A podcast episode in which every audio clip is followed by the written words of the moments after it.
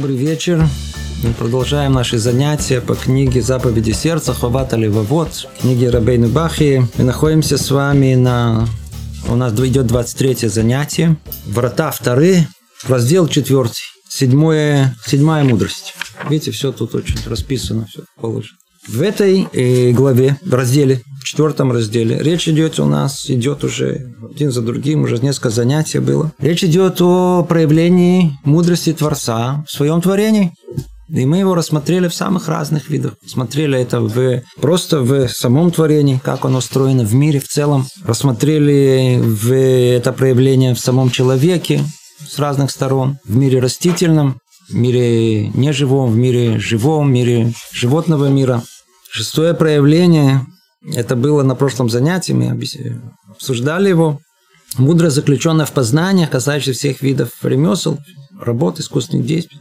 Тоже было слегка удивительно. Казалось бы, это относится к деятельности самого человека, но прояснили, надеюсь, хорошо выяснили, что это на самом деле все подарок с небес. И вот мы приходим сейчас к 7 проявлению мудрости. 7 из основных проявлений мудрости – это мудрость, заключенная в принципах Торы и в ее законах, благодаря которым мы могли бы служить Создателю нашему. Человек, ревниво их соблюдающий, мог бы получить наслаждение уже в этом мире и достойную награду в будущем мире, как сказано у пророка Ишаяу.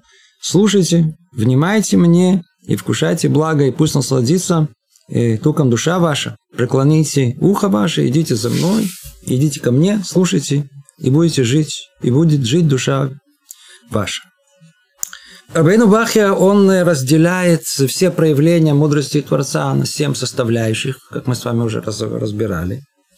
И вот 7, после того, как мы уже обратились к вещам очевидным, мудрость Творца проявляется в его творении, в первую очередь, вот оно, мир вокруг нас, в самом человеке, в природе, всех его составляющих. И в опосредованной мудрости Творца, выраженной в умении человека управлять этим миром, исследовать его, использовать для своих целей. И вот предлагает нам присмотреться и к Торе.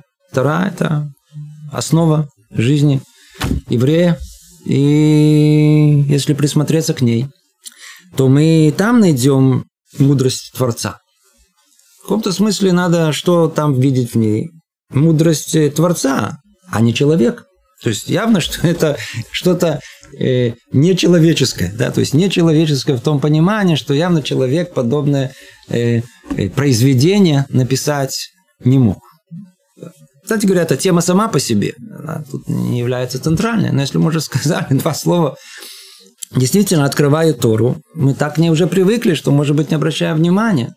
Но если просто прочтем хотя бы начало, и там сказано, что сказано. Барешит бара элоким эт ашамаим вэт аарец. Сказано, что произошло в творении мира, то это слегка, мягко говоря, удивляет. Если только мы бы могли видеть более широкую картину. Что за широкую картину? Тема, откуда появился мир, сотворение мира, эта тема волнует абсолютно всех. Нет ни народа, ни мыслителя, ни... Все, спокон веков. Ну и что мы там находим? Давайте обратимся к источникам, которые они сами утверждают. И все как-то пытаются описать, говорить, вот как мир из чего пришел, из какого-то хаоса, а потом были силы какого-то тьмы, а потом силы света. И есть всякие разные эпосы, так их и называют. Дело в том, что они сами называют это эпос. Речь идет о разных богах, которые боролись и сталкивались, и рождали других богов, и так далее. Появляется идея, там у китайцев есть инь, янь, сначала мужское, женское, снова сталкиваются, взаимоотношения, которые у них есть. Очень хорошо. Кто-то осмелился написать ясный, четкий порядок, как мир был сотворен. Обратитесь ко всем источникам. Нет? Кто-то осмелился написать, что это Бог сотворил. То есть, мы знаем, что это Бог сотворил. От имени Бога это написано, что Он это сотворил. Люди не пишут. Если пишут, то как они или себе присвоят, вот так мне кажется, или говорят, что это приходит из древних источников, каких мы не знаем. Из далекой древности пришло нам это знание. Откуда оно? Из далекой древности. Тора, в принципе, она единственный источник, который себя заминировал. То есть люди, которые более осторожные, они вот так не поступают. Люди вообще так не поступают. Бог мог так поступать, но люди не поступают. Люди, когда пишут, они себя как-то обезопасят. Они не будут писать там то, что будет их компрометировать. Они пишут сотворение мира, а потом кто-то придет и скажет, а кто вам сказал, что это за 7 дней произошло, за 6 дней, там, на 7-й день он отдыхал. А может, это за 8 дней, а может, это за 3 дня, а может, это вообще было, а кто вам сказал? А тут такая, видите, вот знаете, хуцпа иудит, наглость такая, взяли и написали прямо, и вот от имени Бога. И вот... Никто в историю человечества не осмелился подобное писать, потому что это компрометирует их самих. И никому в голову не пришло бы писать в Торе о том, что соблюдаете 6 лет, цикл 7-летний, и у вас 2 года там не будет что есть, но не волнуйтесь, а мы вам пошлем в 2 раза, в 3 раза больше в 6-й год. Но кто бы это написал, ведь это тут же можно проверить. Понимаете? Кто бы писал бы все пророчества, которые содержатся в Торе. Тора содержит множество пророчеств. Прочтите там один за другим. Что будет происходить? И вы придете... Они еще не зашли в эту землю. Уже в Торе написано в самой, Моше Рабейну говорит им, да, вы будете, получите, вы войдете в эту землю, но я знаю, вы там согрешите, и вас выгонят оттуда. И описывает страшные муки, которые там, и предупреждает их, и может быть все по-другому. Видите, все. Точно эти 2 проклятия, которые описываются там с большими подробностями, они сбываются при разрушении первого храма, второго храма. И прообраз этого у нас мы видим прямо вот в наши дни с этой катастрофой, которая нас постигает. Прямо как все написано. И написано в этом, и вы, которые приклеены в конечном итоге к Творцу, вы не исчезнете из этого мира. Не исчезнете. И действительно, вопреки всем прогнозам, самое большое чудо, которое есть в этом мире, это существование еврейского народа по всему пониманию этих исторических процессов. Давайте посмотрим параллельно на все те народы, которые они существовали в момент расцвета еврейского царствования, расцвета еврейского народа, царя Соломона, 2400 лет назад, 500 лет назад. Где они, все эти народы? Какие-то мифы остались, какие-то... О них мы читаем только в книгах по истории, музей. Посмотрите, остались какие-то остатки, что-то остались. Где эти народы? Да даже приблизительно ничего нет, мы не знаем. Ну и как пишут, еврейский народ продолжает жить. И видите, такой живой, здоровый такой, живучий. Как описывают ее самые разные мыслители наших времен. То есть, что мы видим? Мы видим, что Тора, она полна всего, что вызывает большое-большое удивление у любого человека, который может присмотреться к ней. Он видит, что это источник, который явно... не человеческих рук, он не мог быть написан не с точки зрения пророчеств, которые там есть, как мы говорили. Пророчество – это основное, что мы должны присмотреться, это основное, что на этих пророчествах вообще... нигде такого нету приблизительно. Нету пророчеств, которые пророчествовали там тысячелетия назад, и они будут все описаны. И они все сбываются перед нашими глазами. Все уже привыкли, что мы тут живем, верно? Скажите, всего лишь 100 лет назад кому-то в голову приходило, что на территории Палестины, заброшенном месте, где вообще болото, расцветет еврейское государство, кто-то в этом мог даже подумать об этом приблизительно. У нас написано, вы вернетесь в эту землю. И написано, что тут будет государство. И написано, что у нас же это будет государство, не идущее по пути Торы. Все написано, откройте, все написано. Написано это все, по крайней мере, 2000 лет назад, согласно всех мнений. Так что это не то, что, так сказать, все произошло, и тут кто-то, знаете, тихо, спокойно это все записал, знаете, чтобы это подтвердить постфактум все. Вообще нет, это записано. Мы просто потеряли это чувство, по-видимому, что удивление того, что тут мы приехали сюда, вообще существует у нас наше это возвращение, то самое возвращение, на которое мы молимся во всех молитвах, чтобы мы наконец-то вернулись, Аль Цион, в Иерусалим, в место это, которое вокруг храма. Вот видите, все это осуществилось. Вопреки всем прогнозам, вопреки всему пониманию. Совершенно непонятно, как это происходит, видите, произошло. Нигде мы не находим описания всего исторического процесса, который происходит тысячелетиями во всей истории человечества. Не находим. Где мы его находим? В Торе описывается. Только присмотреться надо к тому, как описывается вот это духовное развитие всего человечества. Мы поймем, как развиваются основные вехи развития человечества в целом. Да, есть такое понятие «история София». История София – это попытка понять какую-то закономерность в развитии человечества. Почему именно такие народы вдруг тут они поднимаются, потом опускаются, расцветают, угасают, появляются в сцене истории, все захватывает, потом одних только в музеях слышим.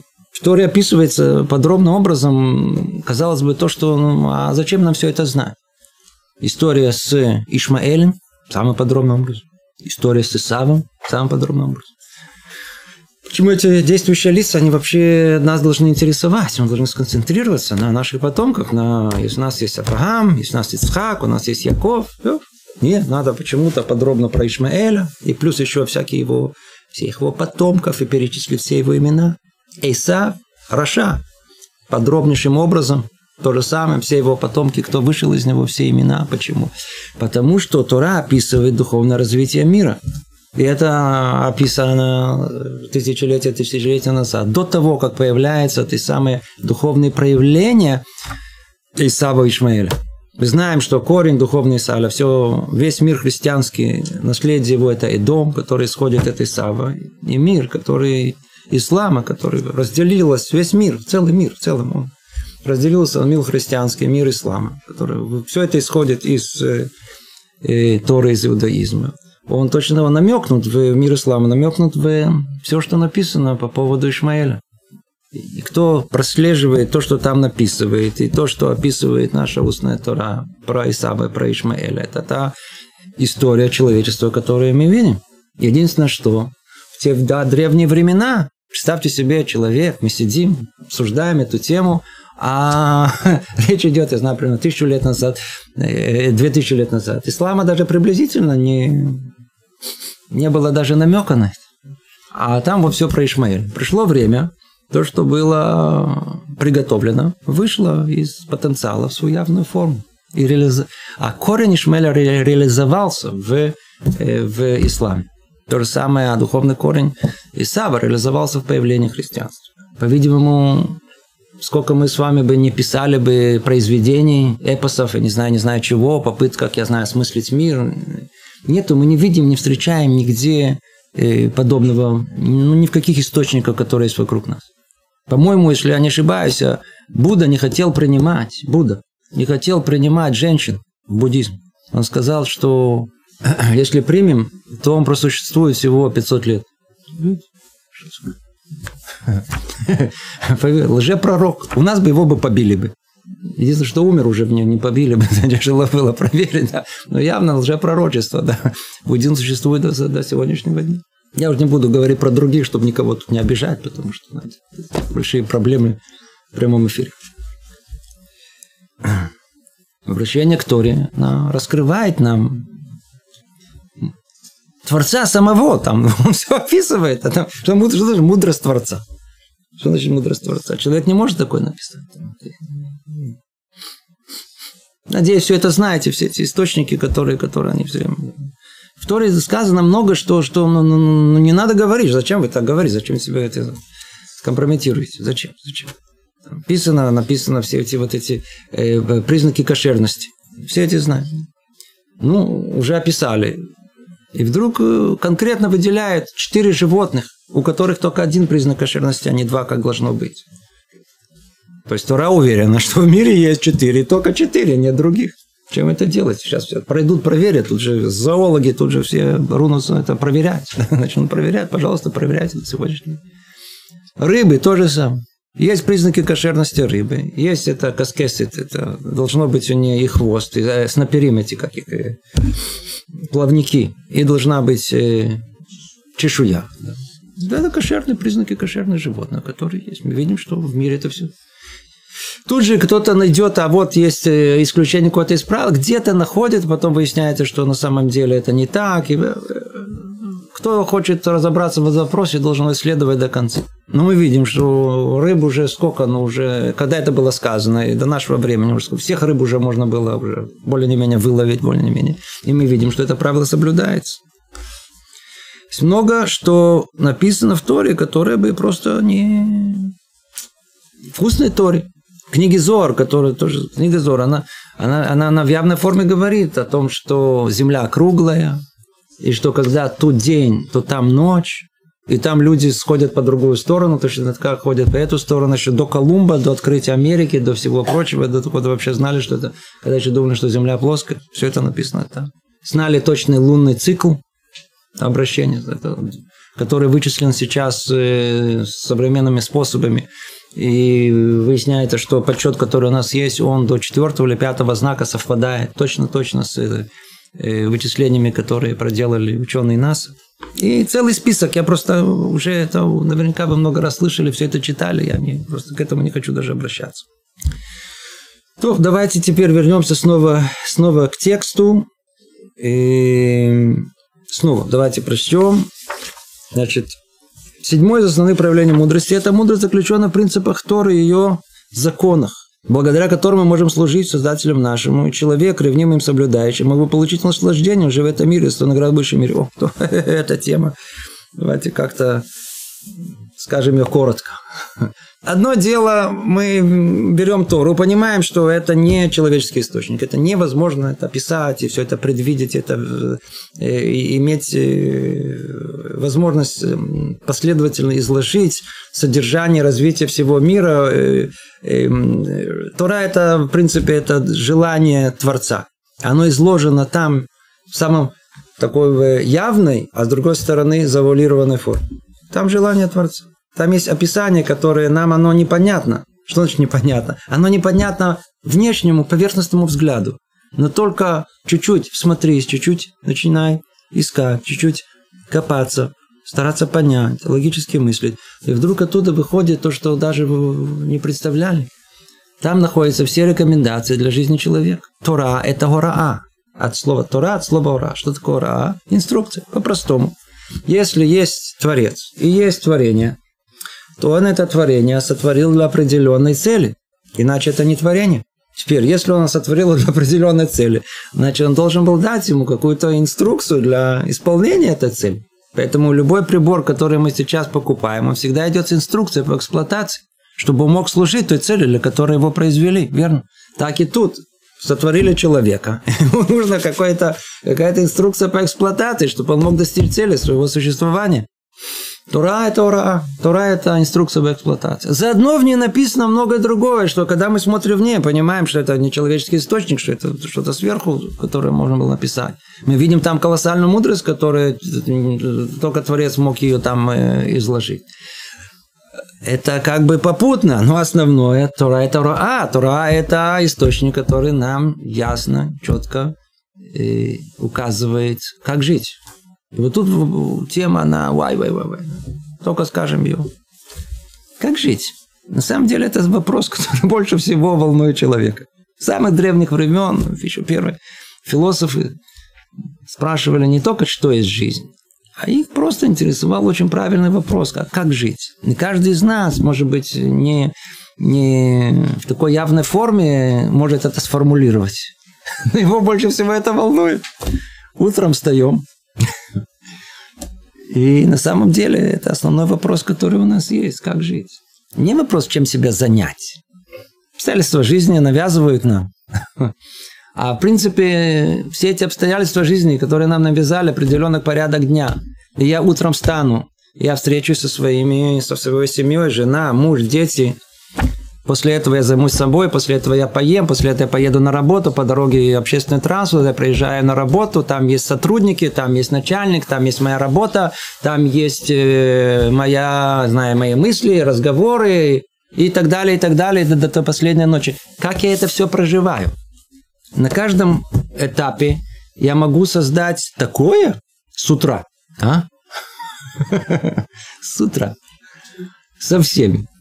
Можно со всеми сцепиться, можно со всеми. Во-первых, есть люди, которые с утра начинают нервничать. У них, знаете, такое нормальное состояние, только когда нервничают. Вот выпьют, проходит, а потом снова готов все время. Или просто начинают кого-то искать. Какая-то агрессивность, или еще что-то наступает, или какая-то апатия, или вообще все плохо. Или наоборот, какой-то сегодня все хорошо. И так, туда, сюда, все непонятно. Как жить? Как жить? Что нормально, что ненормально? Есть какие-то критерии, кто-то знает? Как разговаривать между людьми? Что является... Ну и спросила Кроха, ну, что такое хорошо, а что такое плохо? Действительно, что такое хорошо, что такое плохо? Кто-то знает какие-то критерии. Каждый из нас, он знает. Конечно, знает, еще как. Вот то, что я делаю, это хорошо. А то, что вы мне обо мне говорите, вот это плохо. Это не так. Каждый находится в центре координат, он пуп земли, от него и дальше. А есть какие-то критерии более такие, знаете, общие, которые для всего человечества, для всех нас. Как надо жить? Что правильно, что да, что нет. А можно так поступить, а можно так поступить. А ему можно сказать, ему не. А вот если сталкиваемся с тысячами ситуаций, не в день, но на протяжении нашей жизни, когда нам нужно решить даже для людей спокойных таких, знаете, которые не нервничают, спокойных таких, которые не впутываются в конфликты, им все равно жизнь обязательно их поставит в ситуацию, где им надо что-то решить, и они не знают, правильно они поступают или нет. Каким человек должен быть? Какие качества у него, они хорошие, какие плохие? Что есть добро, что есть зло и в самом человеке. Естественно, что каждый человек скажет, ну, я хороший, да, потом все плохие, а я хороший. Но, тем не менее, давайте разложим на составляющие. Это хорошее, это плохое. Так вот, как это неудивительно, Тора дает нам совершенно ясные критерии, что такое хорошо и что такое плохо. Когда мы это учим из самой Торы, то мы понимаем, что речь идет о источнике универсальном, абсолютном. То есть речь идет о понятии, что такое абсолютное добро и что такое абсолютное зло. Поэтому у нас нет в этом каких-то сомнений, у нас есть четкий ориентир. Поэтому и сказано, что человек, который живет согласно Торе, подчеркиваю, есть много людей, которые они являются религиозными, но это еще не значит, что они живут действительно согласно Торе. Есть, которые соблюдают то, что написано в Торе. Почему? Соблюдают. Почему? Так им нравится. Так это подходит. Так они привыкли. Порой с детства привыкли. Я ни о чем больше не думаю. Для меня это подходит. Но в целом человек, если он всматривается, то он не знает, почему он долго. Как он должен себя вести? Как человек должен себя вести во всех ситуациях? Как должен себя вести? Кто живет по Торе? Кто живет действительно по Торе? Всех тех сомнений, всех тех постоянных переживаний, постоянных состояние стресса, состояние сомнения, в котором человек может находиться, который довести его может до чуть ли не до дурдома, у него просто нету. Кто живет в мире Торы? Он живет в ясном мире. Только надо его прояснить. Верно? Надо много учить Тору, надо много выяснять, прояснять, спрашивать, быть человеком скромным. Но это можно понять и прояснить. А если сам не понимаешь, есть раввин. Кто над тобой, кто это больше вложил, больше понимает, более чист. Восприятие более чистое. Он вам ответит. Значит, у нас Тора, она создает для человека условия для очень такой здоровой душевной жизни. В принципе, человек, который живет по Торе, который действительно живет по Торе, он должен быть здоровым душевным человеком. То есть в каком-то смысле некая карта человеческой души, есть карта каких-то всех возможных отношений по отношению к другим людям, по отношению к событиям и так далее. И настолько, насколько человек, он соответствует этому карте, этой схеме, которая есть это в Торе, настолько он близок к идеалу, который Творец хотел, чтобы человек был. Тут же люди скажут, вы хотите, чтобы мы были роботы, а так мы будем точно как это, вы хотите, чтобы у нас вообще ничего внутри не было, обождите, не спешите. Это желание, то есть то, что мы описываем, Тора это инструкция, Тора дает нам четкую рекомендацию, дает четкое понимание, что есть добро, что есть зло. Действительно, все это есть, и к этому надо стремиться. Видите, мы же не родились точно по этой карте. Мы родились не так. И как Тора описывает человека, который родился? Айрпере, дикий осленок. Он вообще в другом месте, но он исходные его данные, они как раз с точностью наоборот от всей этой карты чуть ли. А почему это так? А потому что жизнь для человека, как мы говорили, должна быть сцена, на которой его потенциальные возможности могут быть реализованы. Реализуется или нет? Ну, в этой точке находится свобода выбора. Там все и находится. То есть человек должен пройти эту жизнь как от состояния дикого осленка, чуть ли не вот прям как и сказано, и стать в конце жизни ангелом. А это как раз ангел, это и есть точно то, что мы сейчас сказали, по схеме, которая есть в Торе. Что внутри, как правильно воспринимать мир, первое правильное мировоззрение, правильная пропорция использования воображения, правильная точная карта всех человеческих качеств, сколько нужно иметь гнева и в каком месте, и не более, и не менее. Если есть зависть, то какая да, какая нет, в какой пропорции, сколько должно быть добра, сколько должно быть милосердия, сколько... и так далее. Это целая карта. Телесное вожделение, оно должно поддерживать нам наш организм, без него человек бы не жил бы. Но снова дается очень четкие ясные границы. Отсюда и до отсюда это принесет вам добро, отсюда и дальше, добавочка, принесет вам зло. Ясно и очевидно. Все люди, которые в больнице находятся, они там это хорошо осознают. Вот. Как правило, все из этого исходит изначально. Не очень удачного потребления еды. Чрезмерно. И так во всем, что есть. Так во всем, что есть. Есть ясная, четкая картина мира и человека, каким это должно быть. И вся жизнь человека – это постепенно, это борьба, постепенная борьба за то, чтобы мы знали, куда идти. Поэтому мы какие тут роботы? Мы как раз и есть люди. Мы не ангелы, мы не родились ангелами, мы не животные. Но нас поместили между двумя этими состояниями, между животным и ангелом, что мы. Это и есть человек, это и есть определение человека, который всю жизнь карабкается, чтобы стать ангелом. Всю жизнь он пытается и точно по Торе идти, чтобы дойти до состояния, точно исполнить, что Творец от нас хотел изначально. Сотворил он нас. Что он хочет от нас? Будь человеком. А что такое человек? Человеком – это человек, который пытается всю свою жизнь достичь идеала человеческого. Но не того, который сам себе человек придумал.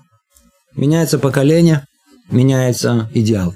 А того универсального, который находится один раз, тысячелетия, ничего не меняется. Ничего не меняется. 3000 лет назад, 2000 лет назад, 1000 лет назад, сейчас. Все то же самое.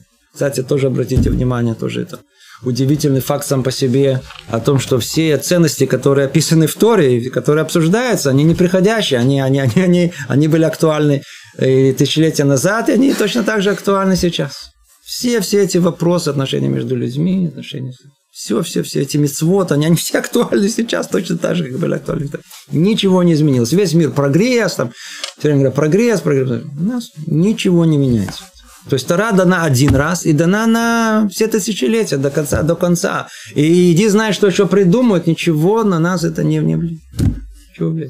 Тора она дана на все тысячелетия. В скобках, заметим, тоже интересный факт. Ведь только в иудаизме есть вот эти какие-то строгие правила, вот не делай. Да. И не просто так. Ты 65 заповедей не делай. Ну, найдите мне, у кого не делай. Ну, найдите, у кого с такой скрупулезностью запрещено это, и это, и это, и это. Кроме тех, которые у нас все это переняли. Да, не надо, так сказать, это уже другое. В мире сам человек до этого не додумается. Наоборот, там что-то такое. Может быть, если польза приносит, то да. Но есть вещи, которые нам не ешь, это нельзя, это не стоит, не говори, это не делай. Чего, почему? Есть так много этих запретных заповедей. И есть других повелительных заповедей. Сколько они есть? Есть как бы какая-то такая сеть, которая, так сказать, не пропускает многое, что есть из жизни. Это да, это нет, это контролирует какой-то... И что мы видим? Проходит много времени, и все это актуально, ничего не меняется. Появляются новые какие-то новшества в этом мире. Появляются какие-то вопросы. У нас суббота, она генерирует огромное количество исследований в самых различных областях, чтобы понять, если это запрещено в субботу или это разрешено в субботу. Интересное дело. А кто изучает законы субботы, он просто удивится. Ведь они выражаются простым языком, доступным каждому человеку. Но за каждым из них есть какой-то духовный прообраз, который он, как, знаете, как схема, которая она работает в любое время. Из нее вы можете выучить что угодно. Во времена, я знаю, когда Тора была дана, не было электричества. Пришло электричество, надо решить, можно электричество, а это в субботу можно и нельзя. Можно или нельзя? Пожалуйста, открываем все законы, которые 39 запретных, и начинаем разбирать, какое электричество, оно соотносится с какой из запретных работ. Да или нет? Ну, пожалуйста, есть всякие разные. Как это понять, как это? Мы видим, что в Торе это уже есть, как будто это заложено заранее, дается все логические пути решения любой новой проблемы, которая появляется. Раньше не пересаживали органы. Можно их пересаживать или нет?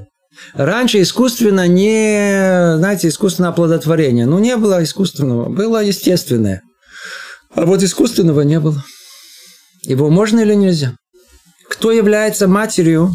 Пундакаит. Мамы, которая вынашивает в себе не своего ребенка. То есть ей перенесли . Кто является? Все это вопросы, которые именно в системе, где так много нельзя, можно нельзя, и именно там все эти самые сложные вопросы имеют решение. В других всех источниках нет никаких критериев, а у нас есть ясные критерии. И они заранее, те же критерии, которые 3000 лет назад, они есть сейчас, они все. И согласно ним мы решаем самые современные проблемы, которые жизнь, она нам порождает. Понимаете? То есть Тора дана один раз, и дана на все тысячелетия. Тема того, что человек, который служит, который соблюдает Тору, и мы видим, что он дает ему, просто дает ему жизнь. Как тут сказано, ревнивных соблюдающих могут получить наслаждение уже в этом мире и достойную награду в будущем мире. Человек, который живет по Торе, живет счастливо в этом мире и удостаивается еще и награды в грядущем мире. Надо только жить по этой Торе. Только тяжело жить по Торе, это большой вызов. Это тяжело, это вопреки нашим яцерара, вопреки дурному началу, вопреки тому дикому осленку, который человек родился. Очень тяжело. Но зато там и находится ответ на состояние этого величия человеческого. Кто есть человек? Вот, кто живет согласно Торе, он достигает того эталона, изначально, который Творец установил для человеческого существования. Так, давайте продолжим. Эта тема, если бы была бы тема сама по себе, она на много занятий. На много занятий уже. Неоднократно на нее говорили, обсуждали. Но явно из Торы мы видим эту мудрость. Мы видим, что кто живет по Торе, он живет спокойно. Он и понимает о том, что и решение, которое Тора предлагает, это решение мудрое, решение, которое развивает в человеке такие качества, такое понимание, которое приводит к миру, приводит к избеганию конфликтов, приводит к нормальному сосуществованию, нормальному существованию, ощущению человека самого себе. Ясное осознание, понимание своей роли в этом мире, видение правильно себя со стороны и целый список, который... Продолжим. Говорит нам автор. И из законов Торы вытекают также обычаи и основы общественного устройства других народов, заменяющие им Тору в сфере общественных отношений. Тоже целая тема. На одной ноге. Мудрость Торы проявляется еще в том, что действительно законы Торы, они проникли таким неявным образом во всю человеческую культуру. Почему во всем мире принята неделя 7 дней? Почему эта семерка, она основа всего? Для нас же это написано, почему 7. У нас 6 дней было творение, и на 7-й день Творец творил понятие под названием отдых. Не как понимают глупцы о том, что устал Бог за 6 дней творения, так он один день отдыхал. Так они говорят, нам такой Бог, который отдыхает, такой ленивый, один день не нужен. Так они, мнение такое у них было. Ну, они, так сказать, имели мнение по поводу Бога. Они решали, какой он, давали ему оценки его деятельности. В седьмой день Творец сотворил то, что называется менуха, сотворил возможность вобрать в себе результат 6 дней деяний. На 7-й день мы можем это воспринять, нам нужно это от всего отречься. Так вот, во всем мире принят именно такой цикл. Почему? Потому что, по-видимому, что-то есть в человеке, где он может 6 дней работать, находиться в напряжении, бегать туда-сюда, но ему обязательно нужен перерыв. Ему обязательно нужен какой-то островок, на котором он остановится и отключит себя полностью от всего, для того, чтобы снова аккумулировать энергию на следующий кусок. Доказано всеми исследованиями, об этом что говорить. Человек, который соблюдает субботу, это человек, который обладает гораздо большей потенциальными возможностями. Нас спрашивают, а евреи так много? Иногда евреи добивались именно потому, что в них это из поколения в поколение. Это был здоровый перенос вот этих душевного состояния, когда человек жил в ритме, биологическом ритме, который соответствует человеческому здоровью. Сейчас в мире принято, что нужно хотя бы 2 недели отпуска, верно? Так принято. 2 недели человек должен... Раньше вообще работали, рабы были. Сейчас принято, дай человеку 2 недели отпуска. Как результат, человеку он работает, в принципе, год, минус 2 недели, для того, чтобы, в принципе, пожить 2 недели. Люди работают, чтобы отдыхать. То есть он работает практически год, чтобы 2 недели поехать куда-то отдохнуть. Так это сейчас происходит. А откуда взялись 2 недели? Вот в Торе, пожалуйста, уже изначально. У нас есть Песах неделя и есть Суккот неделя. Вот вам уже в любом случае у нас есть 2 раза точно на разных расстояниях. То есть раз в полгода нам и Минашабаем с небес дали нам отдых по неделе. Все уже готово. Built-in, все встроено. А циклы, которые есть, эти циклы, они... А у народов мира тоже переняли со временем субботу, что день отдыха должен быть. Раньше же все работали, как рабы. Почитайте все эти пьесы, сатиры, написанные еще во времена греков, еще во времена римлян. Смеялись над этими лодырями евреи. Там они раз в темне, они не лодырничают.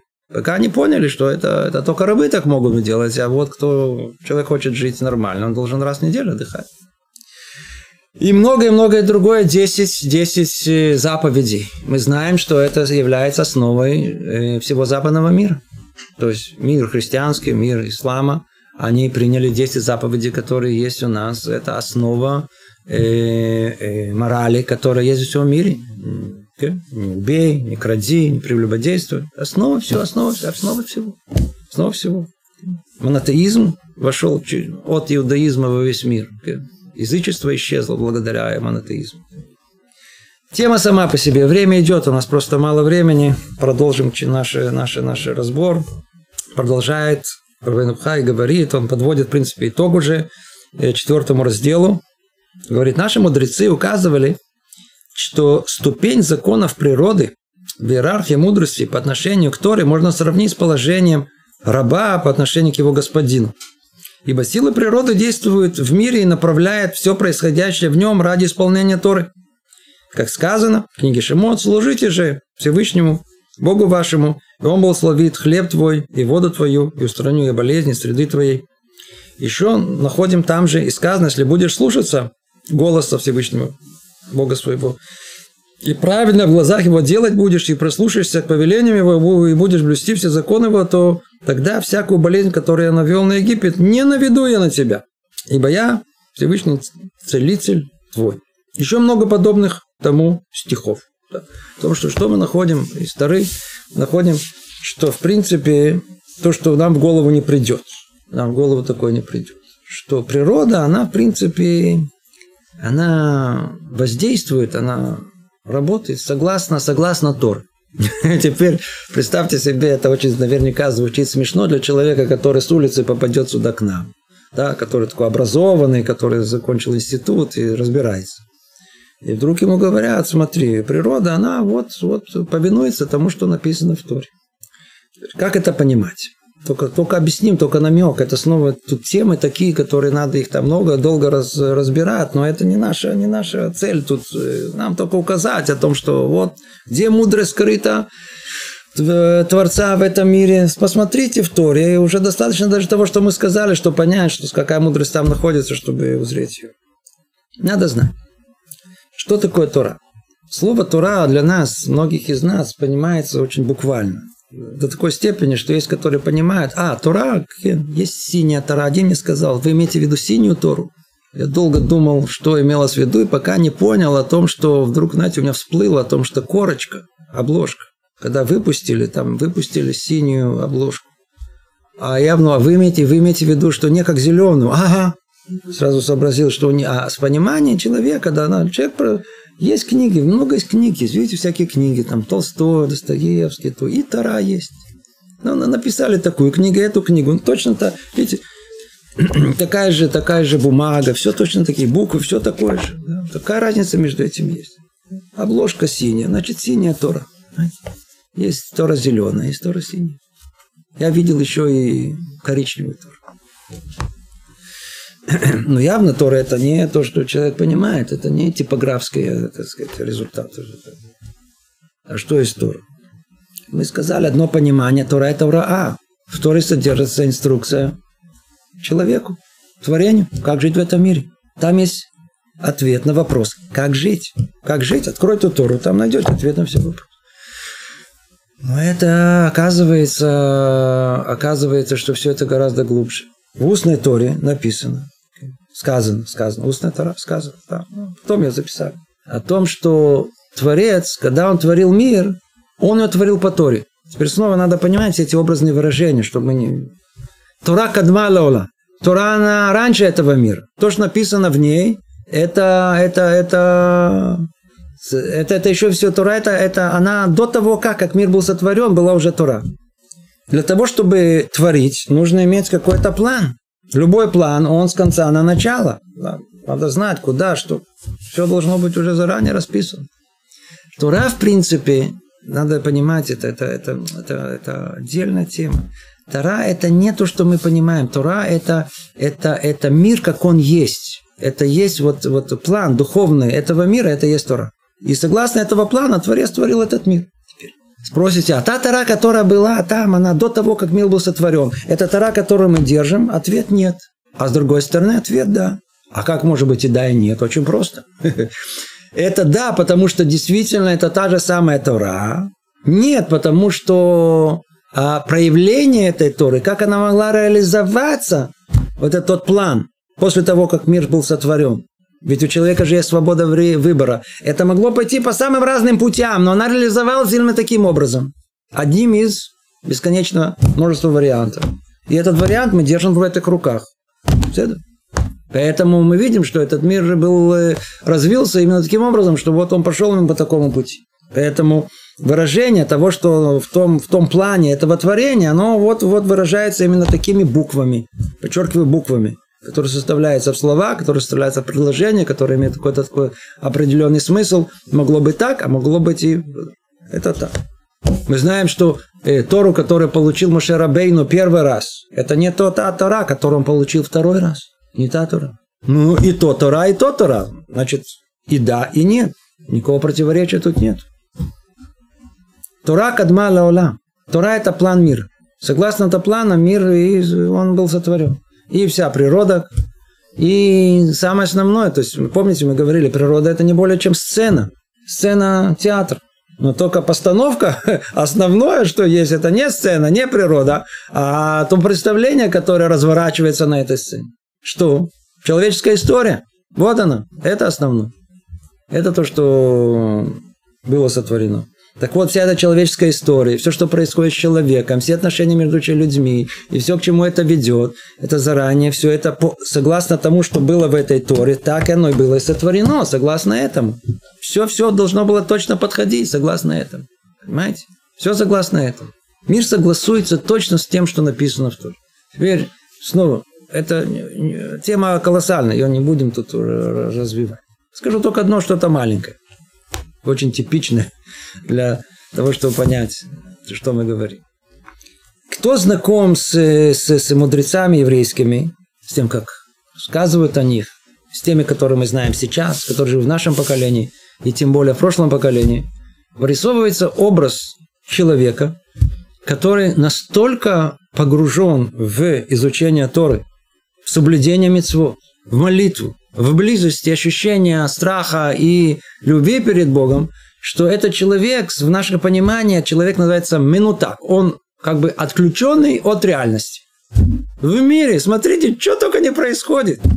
А? Смотрите, сколько всякого интересного, и сколько куда можно поехать, и погулять, и поговорить, и добиться, и купить, и пойти, и насладиться, и то, и музыка, и театр. Что вы хотите, что в мире есть? Они даже не слышали, не знают, не видели клюм, ничего. Сидит. Рав Ильяшев, все его еще помнят, знают. Праведник, который прожил до больше 100 лет. Он был главным мудрецом нашего поколения долгое время. О нем рассказывают, что он всю свою жизнь просидел в синагоге рядом с его домом. Клюм, ничего. У него была жена цадекит. Даже в самые тяжелые минуты, когда даже ребенок заболел, надо было делать ему ребенку, надо было делать операцию, она не пошла своего мужа тревожить, чтобы не отвлекать его ни на одну секунду от Торы. Ну, это было что-то особенное. Да? А исключение исправил. Человек просидел всю свою жизнь, не выходя из этого. Его знают, все видели его, все, кто мог 40 лет, 50 лет назад зайти туда, в эту синагогу, видели, он сидел с утра, он там уже сидел до молитвы, после молитвы, и он уходил глубокой ночью. Все. Вся его жизнь проходила там, как называется, Баарбамот. Вот, в 4 этих квадратных метрах, не более того. Только Тора, Аллаха, законы, Торы, соблюдения, молитва, все, клюм, ничего. Но мы все знаем, что у него были очереди отсюда и, я не знаю, до конца его шхуны, его места, где он жил. Да, то есть, я знаю, на 100, на 200 метров очередь стояла людей его спросить. Что его спрашивали? А? Все возможные вопросы, которые касаются этой жизни. Все глупости, все недоразумения, все споры, все. То, что он никогда в своей жизни не видел, не слышал, клюм, ничего. Все приходили спрашивать его вопросы, делать сделку, не делать сделку, покупать, не покупать. И не только он. То же самое сейчас с Рав Каневским и другими мудрецами. Клюм. И вот спрашивали вопросы, которые святом разводиться, не разводиться, обманы, всякие разные измены, да, супружеские измены, вопросы, которые он на все, что не спрашивал, не только знал ответ. Люди выходили оттуда вот с таким ртом, как откуда такой ответ мог появиться. После всего этого, откуда, как это? Откуда же он это все знал? Оказывается, все история. Кто изучает Талмуд? Очень тяжело его изучать. Очень тяжело изучать. Я не говорю про... Это непочатый край, это океан знаний, просто чисто информативный по количеству своему. Но кто и качественно будет его изучать, он обнаруживает там практически все основы, которые есть в человеческом обществе. Все грехи и прегрешения, которые там описаны. Там даже есть всякие описания всяких этих колдовства и всяких разных того, что мы уже давно, как сказал бы, исчезло из жизни. Есть всякие разные мистические вещи, которые тоже исчезли из нашей жизни. Есть всякое, есть там ясное описание человеческого тела. До такой степени, что вся эта история те знают. Хазон Иш, который жил в Найбраке всего лишь, сколько бы ни прошло, несколько десятков лет назад, как он ушел из жизни. Все его еще современники помнят его и знают. Человек, который тоже всю свою жизнь, он не выходил из Бет-Мидраша, где он учился. Все знают его прекрасно. Это был Хазон Иш, был человеком Торы до конца. До конца. О нем рассказывают, что его однажды обнаружили около кровати. Кровать тут, а он лежит около кровати. Он был известен тем, что он никогда не прерывал учебу. Его спросили, что ты не лег? Он говорит, смотрите, если бы у меня было сил бы лечь бы, то я бы еще учился. Он просто упал там, где уже не мог уже ничего делать. Так вот, Хазон Иш был известен тем, что к нему врачи ходили спрашивать его, как сделать операцию. на голову. Один случай был самый знаменитый, который есть. Было у одного человека, была проблема с головным мозгом, должны были сделать ему операцию, и он сказал идти только к этому хирургу, а не к какому-то другому, и он нарисовал, это известный случай, он нарисовал точную схему, как надо подойти к этому месту, с какого места надо подойти, как им это должно произойти. Да. Он не учил, не получил диплом нигде. Медицинский институт не кончал эту штуку. Он только Талмуд изучал. Хулинь. Там то, что касается все это, там все эти связанные с внутренними органами и животных, и человека. И знал все оттуда. То есть это, вся мудрость, она идет оттуда. Теперь, у мудрецов есть вещь гораздо более глубокая, надо это знать. На самом деле это вещь глубокая. Не просто дать советы всех областей жизни. У истинного мудреца, который он находится в том состоянии, в котором когда-то находилось уровень пророчества, который был. Ведь раньше, например, когда человек во времена первого храма, как у нас описывается, человек заболел, ну куда мы пойдем? К врачу. Они не ходили к врачу, они ходили к пророку. И пророк говорил им о том, что ты болеешь, знаешь почему? Он называл духовный корень того прегрешения, за которое есть болезнь. Человек не должен болеть. Человек болеет только из-за прегрешения. Или по какой-то еще причине, духовной, которая есть. Он указывал на духовную причину. Поэтому часто мы видим, что когда человек там заболел, еще что-либо нужно, приходим к кому-то, только опять-таки, чтобы не ходить к каким-то бабам, осторожно, или всяким, которые называют себя рабаним и отвечают на вопросы, которые им нельзя отвечать. Есть только гдолей дор, несколько человек всегда в каждом поколении, которые Творец даем как бы ключи от всего этого мира. И вдруг они дают нам какие-то, не, сделай так, пойди, сделай так. Мы не понимаем, что они от нас хотят. Не понимаем. Но кто делает, он вдруг видит браху. И таких историй только прочтите про, или узнаете, услышите только про Равканевскую, что происходит с его советом. Это просто ясно. У нас нет времени рассказать эти чудеса, которые происходят вокруг него. Просто чудеса. При этом он говорил, надо сделать то, и эти все советы, они были не в области медицины или в области экономики или финансов, а в области духовной. Рассказывают последнюю одну историю, на этом завершим. Хафец Хаим, он был Саба Кадиш, так его называли, Саба Кадиш. Он был святым человеком. Так к нему вообще ходили по любому поводу. Да? По любому поводу, неважно что было, тоже человек, который никогда не выходил за пределы Торы. Прибежали, а роженица не может рожать. Не может рожать, умирает. Что делать? Так он вскочил, срочно, возьмите муку, и муку с водой, замешайте тесто, бежите к ней, чтобы она сделала фрашат хала. Чтобы делила халу, мицву сделала.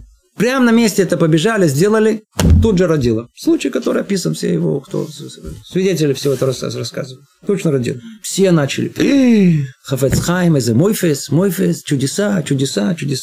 Он говорит, какие чудеса? Что написано в Торе?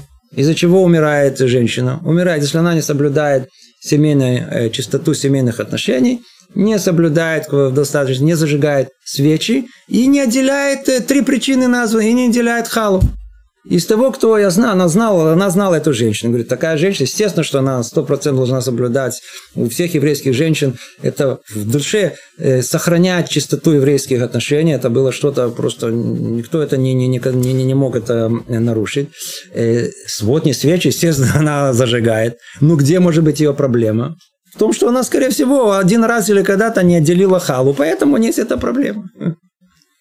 Что он сделал? Он говорит, никакое не чудо, а просто духовная причина. Но это был Хафец Хаим.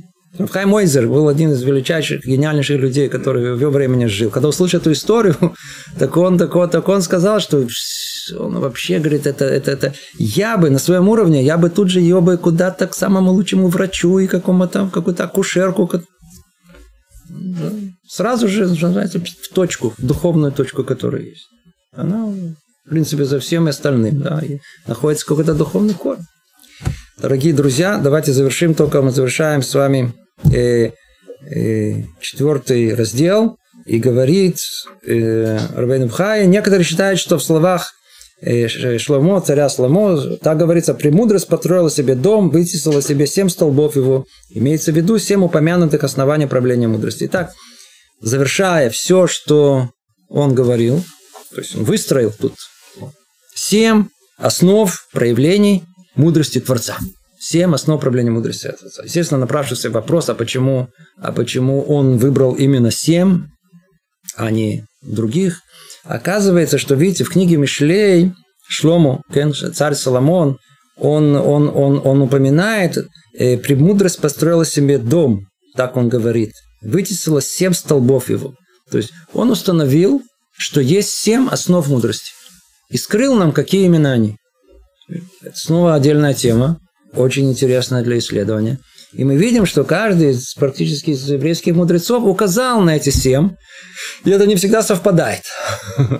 Один с другим не совпадает. Колумб вильно назвал один порядок, удивительнейший, что есть. И он включает, кстати говоря, премудрости эти как... А источник всего этого находится, откуда я вам скажу, откуда это все это находится. Сказано по поводу Моше Рабейну, Рамбан пишет в вступлении к Торе, он пишет, что Моше Рабейну удостоился 49 вратов мудрости, верно? Что за 49 вратов мудрости? Он перечисляет их. Он перечисляет 49 премудрости, включая туда все до самых, то, что мы бы в наше время бы назвали зоология, биология, география, все виды мудрости человеческой, которые в познании этого мира получил Моше Рабейну. И как мы знаем, они, так сказать, 49 – это 7 умножить на 7. И это как бы про основу, которая семерка, которая есть. Шломо Амелех говорит, царь Соломон, что есть в общей сложности как столб. То есть это он включает в себя и 7 еще. Он сам, каждый столб из 7 состоит. Да? Но вот таких столпов, таких общих, они есть 7. Что сделал и скрыл нам в самом начале Рабейну Бахья? Он сказал о том, что давайте присмотримся к мудрости. Теперь он знал заранее, что чтобы присмотреться к мудрости, нужно мудрости от Творца в этом мире. Есть этих 7 столпов этих, есть 7 основ этих. Так вот, он искал в этом мире, он их разделил. По его пониманию, в этом мире, который есть, надо было присмотреться к миру в целом. Вот то, что мы с вами перечислили. Потом в человеке, потом в творениях человека, в сотворении человека, в как он устроен, потом в мире неживом, в мире растительном, в мире животном, в руках деятельности человека и в Торе. Это разделение Рабейну Бахья на 7 основ, 7 мудростей, с которой мы находим мудрость общую, которую в Творца в этом мире.